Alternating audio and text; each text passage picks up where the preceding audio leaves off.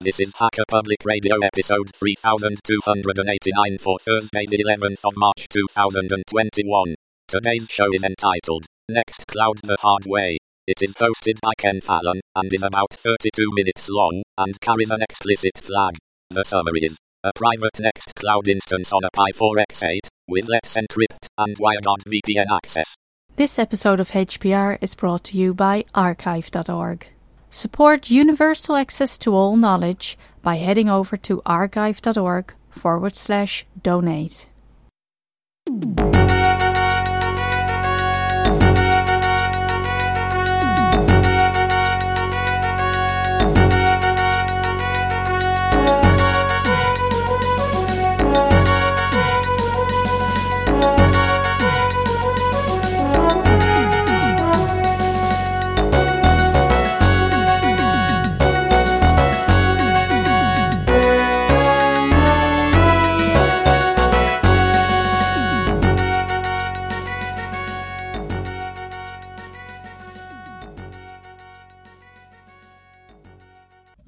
Hi, everybody. My name is Ken Fallon, and you're listening to another episode of Hacker Public Radio.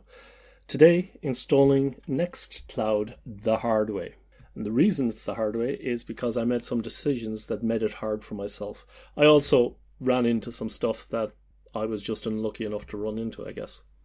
One of the first decisions that I made uh, was that I would run my Nextcloud instance inside my behind my firewall, not. Uh, I have three different networks, but this is on the Wi-Fi network that um, the kids' Chromebooks and my wife's laptop and the general house Wi-Fi network connects to, which means it doesn't have a, a public-facing IP address. That's not to say I didn't want their mobile phones and other devices to be able to connect um, to it when they're out on the road, but that was thing number one that that was going to cause me a problem. Thing number two is that I'm not using a pre-built Docker image or a pre-built um, SD card um, image of Raspbian or something dedicated to running Nextcloud.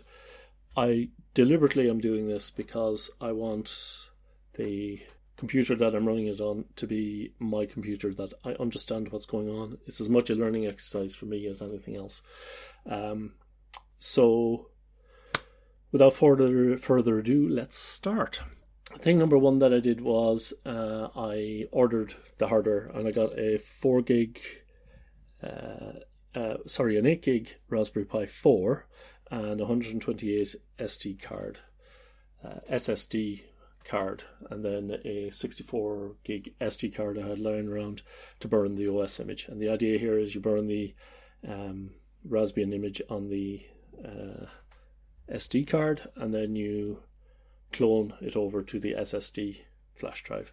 Some gotchas that I had was that the uh, SSD solid state device that I had uh, wouldn't wasn't recognized, and James A. Chambers has a good write up there on how to get them recognized. Eventually, it was recognized as a regular USB attached storage which would not be as fast as other options that are available, but it still gave me faster speeds than I would be having a SD card booting. Plus, it's also more reliable storage, so that's the reason I went on there. Links in the show notes to that. Second link I'll point you to, to is the steps that are necessary in order to uh, boot a Raspberry Pi uh, 4 from uh, USB BSS solid state drive. That's from Tom's Hardware. Um, when I did my HPR 2356 safely enabling SSH with a default Raspbian image and then subsequently the Ansible show, I already had updated my image. I downloaded my image and updated it with Ansible and installed all the tools that I, I want installed on the default Raspbian uh, install within the house. So a lot of these steps weren't necessary for me, but what Tom suggests is update, full upgrade, and Raspberry Pi upgrade. And then um, do a Raspberry Pi EEPROM update dash DA and do a Raspberry Pi config. Well, when I checked all this, I had the latest EEPROM. Um, he will go through the steps there to show you how to boot from that, and then you select boot from a USB drive in the boot options. Um, you don't reboot at that stage. You exit the Raspberry Pi config tool after you select USB boot, and then you use the SD card copier, which is in accessories. You first plug in your external solid state disk, and then you do the card copier, and that'll be from dev mmcblk0 to the dev SDA probably. You do not select new partition UUIDs so that everything's just copied over nicely. So that all works out swimmingly. Once you shut down your computer, you power it off, then you take out the um, SD card, and hopefully it'll boot from the external solid state drive. Um, the only thing you'll notice is that it's faster. So now we have the hardware installed. Now we need some software in order to serve up Nextcloud. Nextcloud is a PHP application, so we need a web server that supports that. I chose Apache, you might choose Nginx. And it also needs a database. You can use SQLite, but you are strongly advised not to. So the most supported one that I could see was MariaDB, and that's the option that I chose to go with. If you check the show notes, you'll find the installation commands that I used in order to install it. But to be honest, I would probably follow the Tech Republic article How to Install Nextcloud 20 on Ubuntu Server 20 04 as it gives a simpler overview than what I'm about to do. So the steps are to install Apache 2, MariaDB server, some libapache2 mod PHP, PHP modules, and some additional zip modules, XML, etc., that are needed for that. I went to the additional stage of installing um, PHP MyAdmin as well in order to um, be able to use a graphical tool. As I'm not going to be on the internet with this, uh, I wanted just a little bit more convenience, and PHP MyAdmin does that for me. One thing that I did do was run uh, MySQL secure installation, which will give you the option to add a new password. So I did that and added that to my password manager, which is KeePassXC. And then in the Tech Republic article, they show you how to um, log in, create a database called Nextcloud. Then they created a user called Nextcloud with a password. They granted privileges to that user, and then they flushed privileges in order to enable it and exit. I did exactly the same thing, but instead of doing it that way, I did it via PHP MyAdmin no major change really. Um, I used system control stop apache 2.service, system control start apache 2.service, system control enable apache 2.service, and system control status apache 2.service. These things you use for regular other services as well, so you can also use it for um, MariaDB and the like. So the next step then was to download the Nextcloud um, zip file, which I did, and I verified the signature of it. And the install goes into var www html nextcloud. And I would actually advise you to follow the Tech Republic article here in how they did it.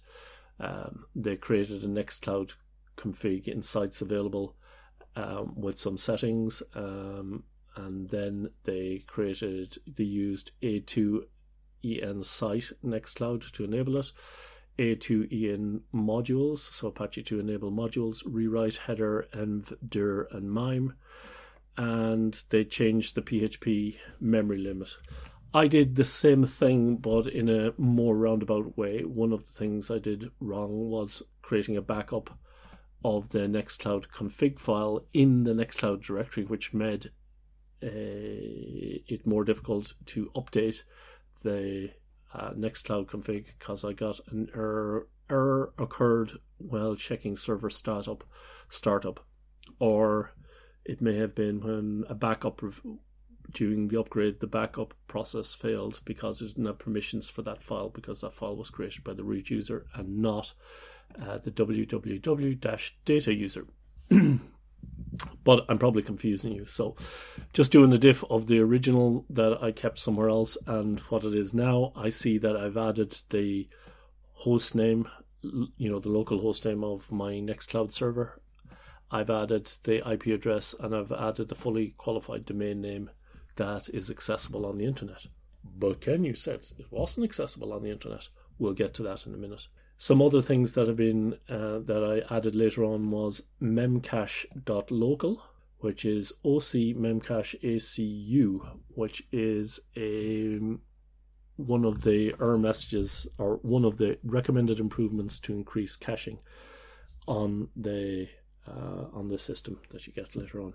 I also took the opportunity here to uh, increase the php.ini instead of 512 from what they have done there uh, from up to 512 i went from 128 up to 2 gigabytes so 200m i didn't go 2056 because when i did that that particular value not anything lower or higher causes a bug uh, whereby the error occurred while checking server setup so when i undid that um, it proved to be okay. So um, I changed the max upload size up to 2 gigs, so 2048 uh, meg. And then I restarted all the services system control restart Apache 2 service, system control status Apache 2 service. Um, and that doing restarting Apache that way actually caused me some problems later on. Uh, so I believe the best way to restart Apache is user sbin apache 2 control uh, start, stop, or restart. So apache 2-t will test the file. But more about that anon. So at this point, I have Apache running, I have MySQL running, and I got PHP MyAdmin running. I've got the Nextcloud config installed in the Nextcloud directory, and all you need to do now is connect to the server IP address forward slash nextcloud and you'll be greeted with a create admin user account username and password and you'll select the location for your data store and you'll be filling in the database user database password and database name. And once you undo that you can install recommended apps calendar contacts talk mail and collaborative editing and you can press finish setup so the database user and password we've already created earlier on, and then you're greeted with Nextcloud.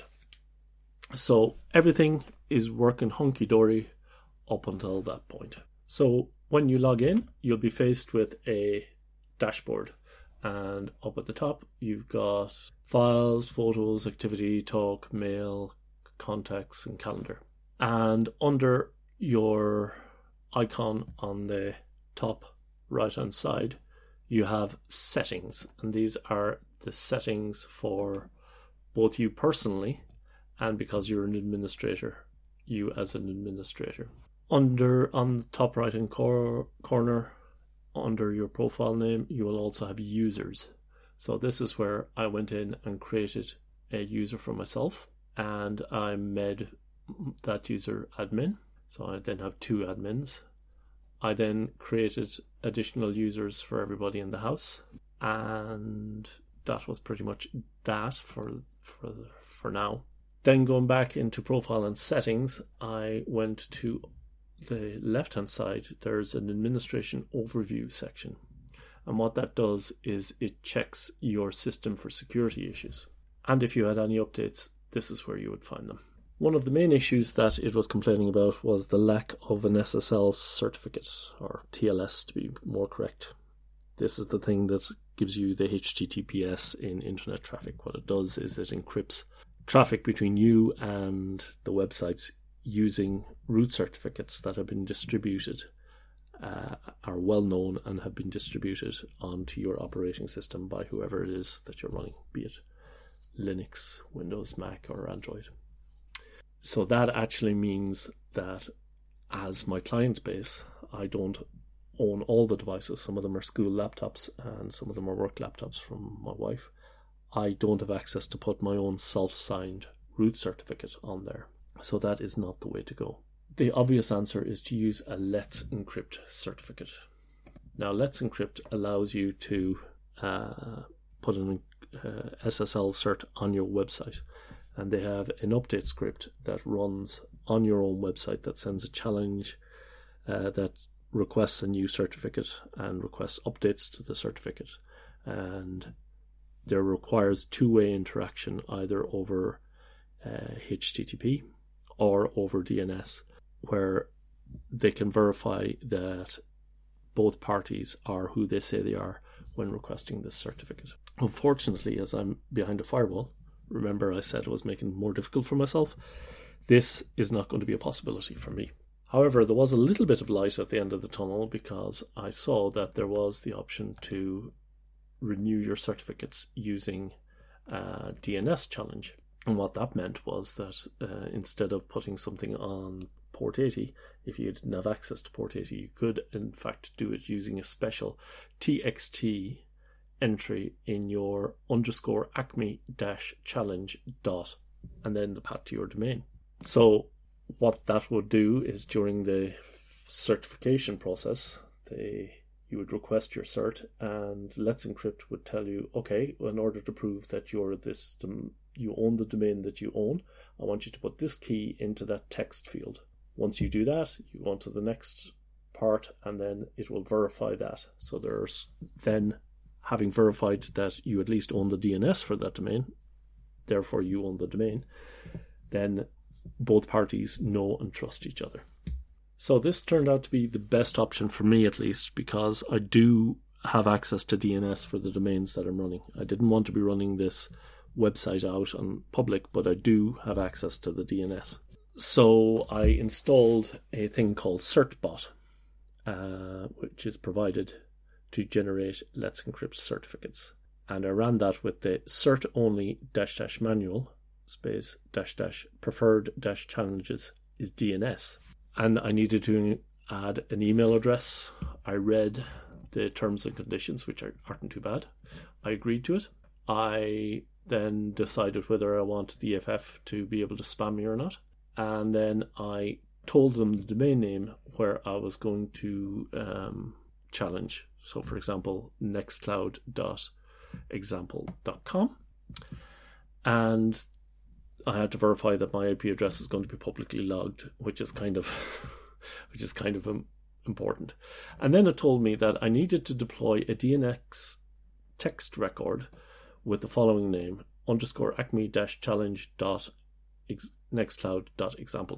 which I did, and I pasted in the key that they gave me.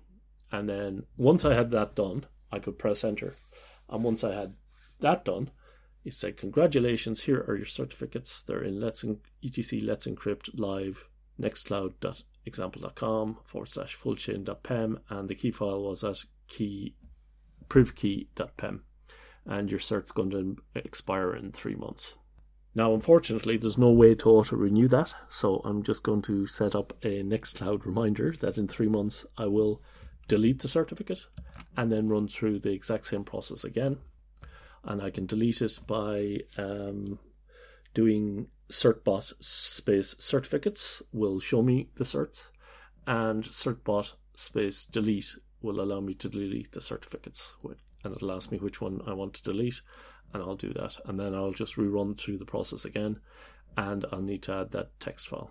In order to verify it, I typed dig space dash t for the type, capital letters txt, space and the domain name underscore acme challenge dot com. And then I get the section and in the answer section I get back the acme thing with time to live and the key.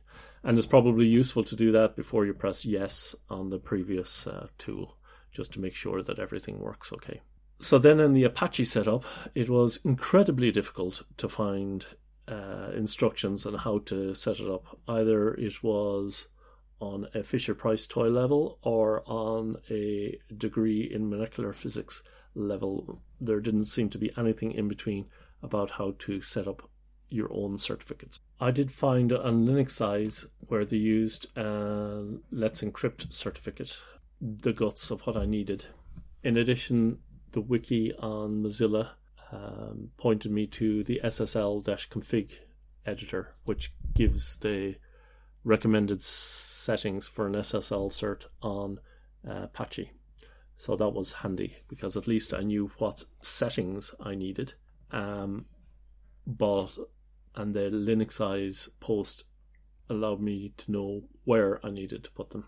So I needed to put a rewrite rule in the default.conf and I needed to put the SSL certificate file uh, just pointed directly to the Let's Encrypt Live path that I got and the SSL certificate key file in Let's Encrypt Live that I got earlier from uh, that tool.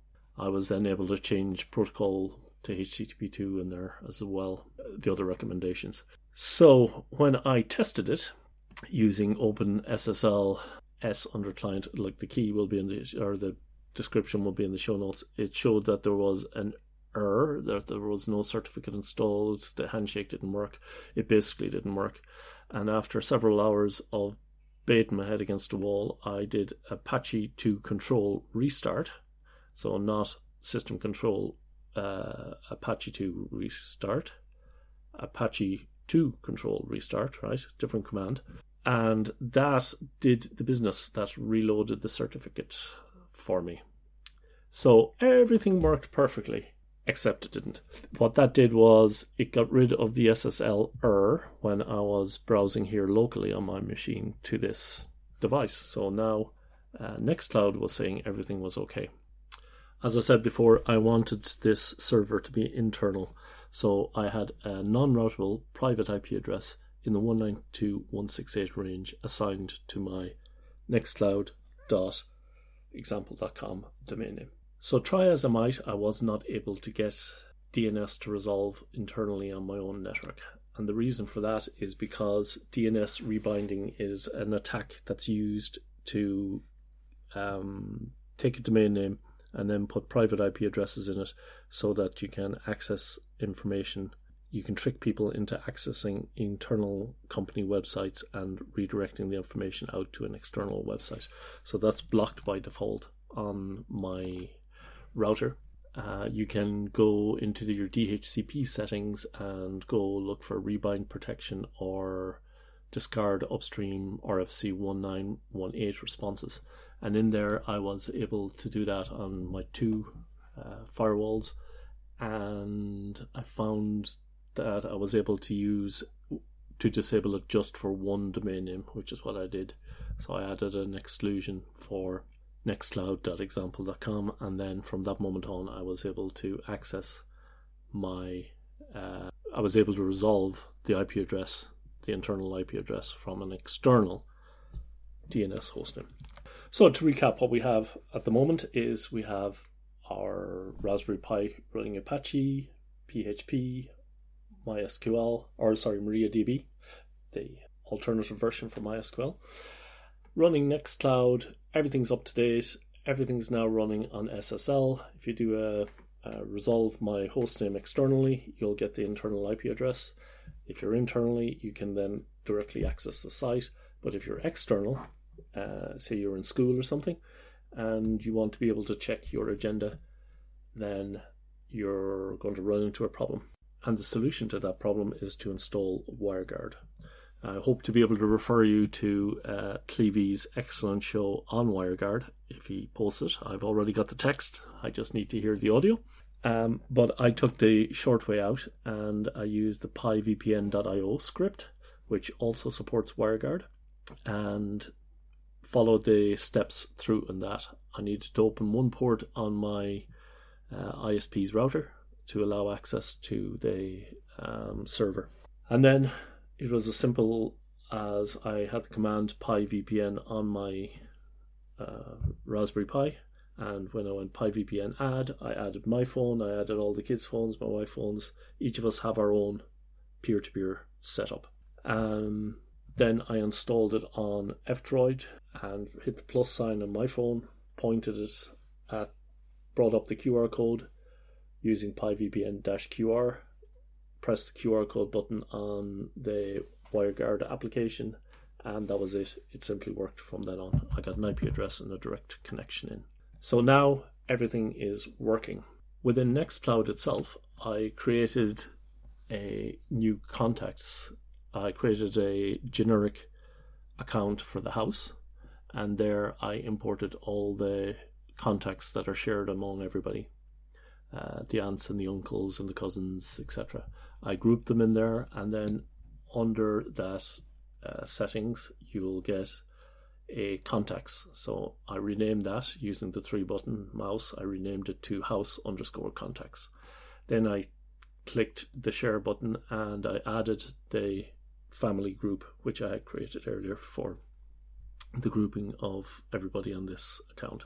In the calendar section, I renamed the house calendar to house calendar, no surprise, from calendar to house underscore calendar, and then I shared that as well with the family. So uh, then I logged in as each of the people in my family and I renamed their calendars and their contacts to with their first name. So Ken's underscore calendar, Ken's underscore contacts. So it makes it just a little bit more simple to know what's going on. So then the idea is that everybody has access to the shared calendar, but they've also got their own calendar. Everybody's got access to the shared contacts, but they've also got their own contacts, and the same for tasks. So once that was done, I was quite happy with that. I then uh, installed Nextcloud, a link in the show notes to where it is on the F Droid. Um, then installed DavX, which is a DavX 5 CalDAV card cal synchronization and client. Open tasks to keep track of your tasks and goals, and WireGuard as well on each of their uh, machines. So once I set up Nextcloud, I created an account for them, made sure that they had access to the house shared files. I also shared the files for the house, and there I keep the um, latest version of the proprietary apps that I that I download on on one phone that's got a connection to Google Play I then using APK APK extractor to extract those and put them onto the latest apps folder, which is shared to everybody, so you can download um, WhatsApp, for example, from there and run it. I've got the latest maps there where the OpenStreetMap files are available. I set up the application to um, on this device auto upload from their folders. So any any photos that they make, any screenshots that they take, are automatically uploaded. Um, so that's within the Nextcloud application itself. The DavX one is where the majority of the fun actually occurs. So I created an account in there as well for each of the people, and then you go um, refresh address book list. It'll pull down the addresses, so you'll get house contacts. Uh, in my case, Ken's underscore contacts uh, under con CalDAV, I'll get the house calendar and my own calendar, as well as the contacts for the birthdays. So at this point, we now have um, phones that are available that when I turn off uh, my Wi Fi and I turn on roaming or I go to another place, if that were possible in these lockdown times, I would then be able to um, access my calendar on all these devices. I also now have anytime they take a photo or um, uh, that that's automatically synced up as well. I'm able to, if they want some music from the NAS, I'm able to put that into their folder and they're able to pull that down. So theoretically, there should be no information on the phone itself. It's standard lineage install, and now all the information is stored on the Nextcloud uh, up here, which yet I need to back up. One last thing that I wanted to do was now that we all have a shared calendar, I wanted to add this to my magic mirror. And with the help of Dave, I was able to do that by um, adding a calendar section. Uh, he covered that in uh, his show, which was episode 3039 Making a Raspberry Pi Status Display. So what I did was I changed the I modified the calendar section there. Now I had some problems trying to find out how to export an iCal from the calendar, uh, and the solution that I found was if you go into the uh, Nextcloud section, in the case of, so I'm logging in as the house here and going to the house calendar uh, under the calendar section, and then I go on the menu bar, copy private link. So that copy private link will bring you to the web page. So it'll give you a personal uh, personal calendar shared by blah blah blah. If you put a question mark and export behind that, that will take that calendar and convert it to an ICS file.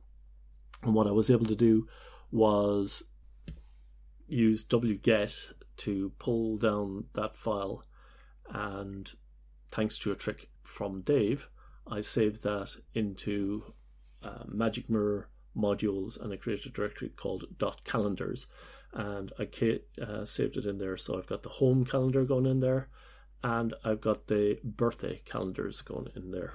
So then I wrote a cron job that runs every 15 minutes that runs a bash file and that will go use wget quietly get saves the document to the .calendars folder as a temp file and then it'll use the dash s to check to see if the file exists and it's not empty if both of those conditions are met it'll overwrite the old one with the new one uh, by renaming the file from temp to regular ICS and it does that for for both of them and the last piece of the puzzle was thanks to Dave and he uh, pointed out that he was able to load calendars locally uh, without having to use a external URL. For example, Hacker Public Radio uh, calendar settings has got the name HPR Community News Recordings.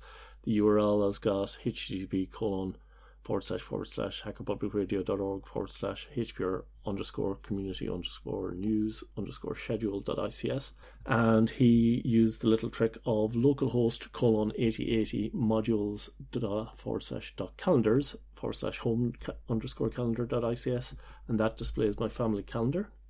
And it's got a symbol uh, calendar check and the color. And I do the same thing for the um, for the other calendars, the birthday calendar, and uh, I also downloaded the uh, the recycling calendar uh, schedule as well. So that worked out quite well. One thing I did notice that was when I created a special account for the Magic Mirror, um, so that it didn't have read and write access to these calendars, uh, I noticed that the birthday calendar sync didn't work out. So in order to fix that, I went into var www html nextcloud as root, did a sudo space dash u space www dash data, then ran php space occ uh, space dav colon sync dash birthday dash calendar, and then that said starting birthday calendar sync for all users and that generated those birthday calendars. I think that's a, a task that runs overnight or um, at various different times. So after that mammoth show, um, I will uh, call a halt and say thank you very much. Tune in tomorrow for another exciting episode of Hacker Public Radio.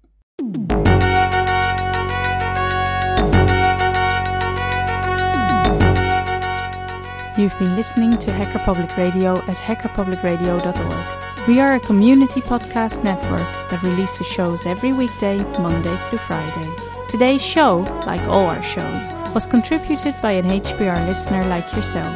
If you ever thought of recording a podcast, then click on our contribute link to find out how easy it really is. Hacker Public Radio was founded by the Digital Dog Pound and the Infonomicon Computer Club and is part of the binary revolution at binrev.com.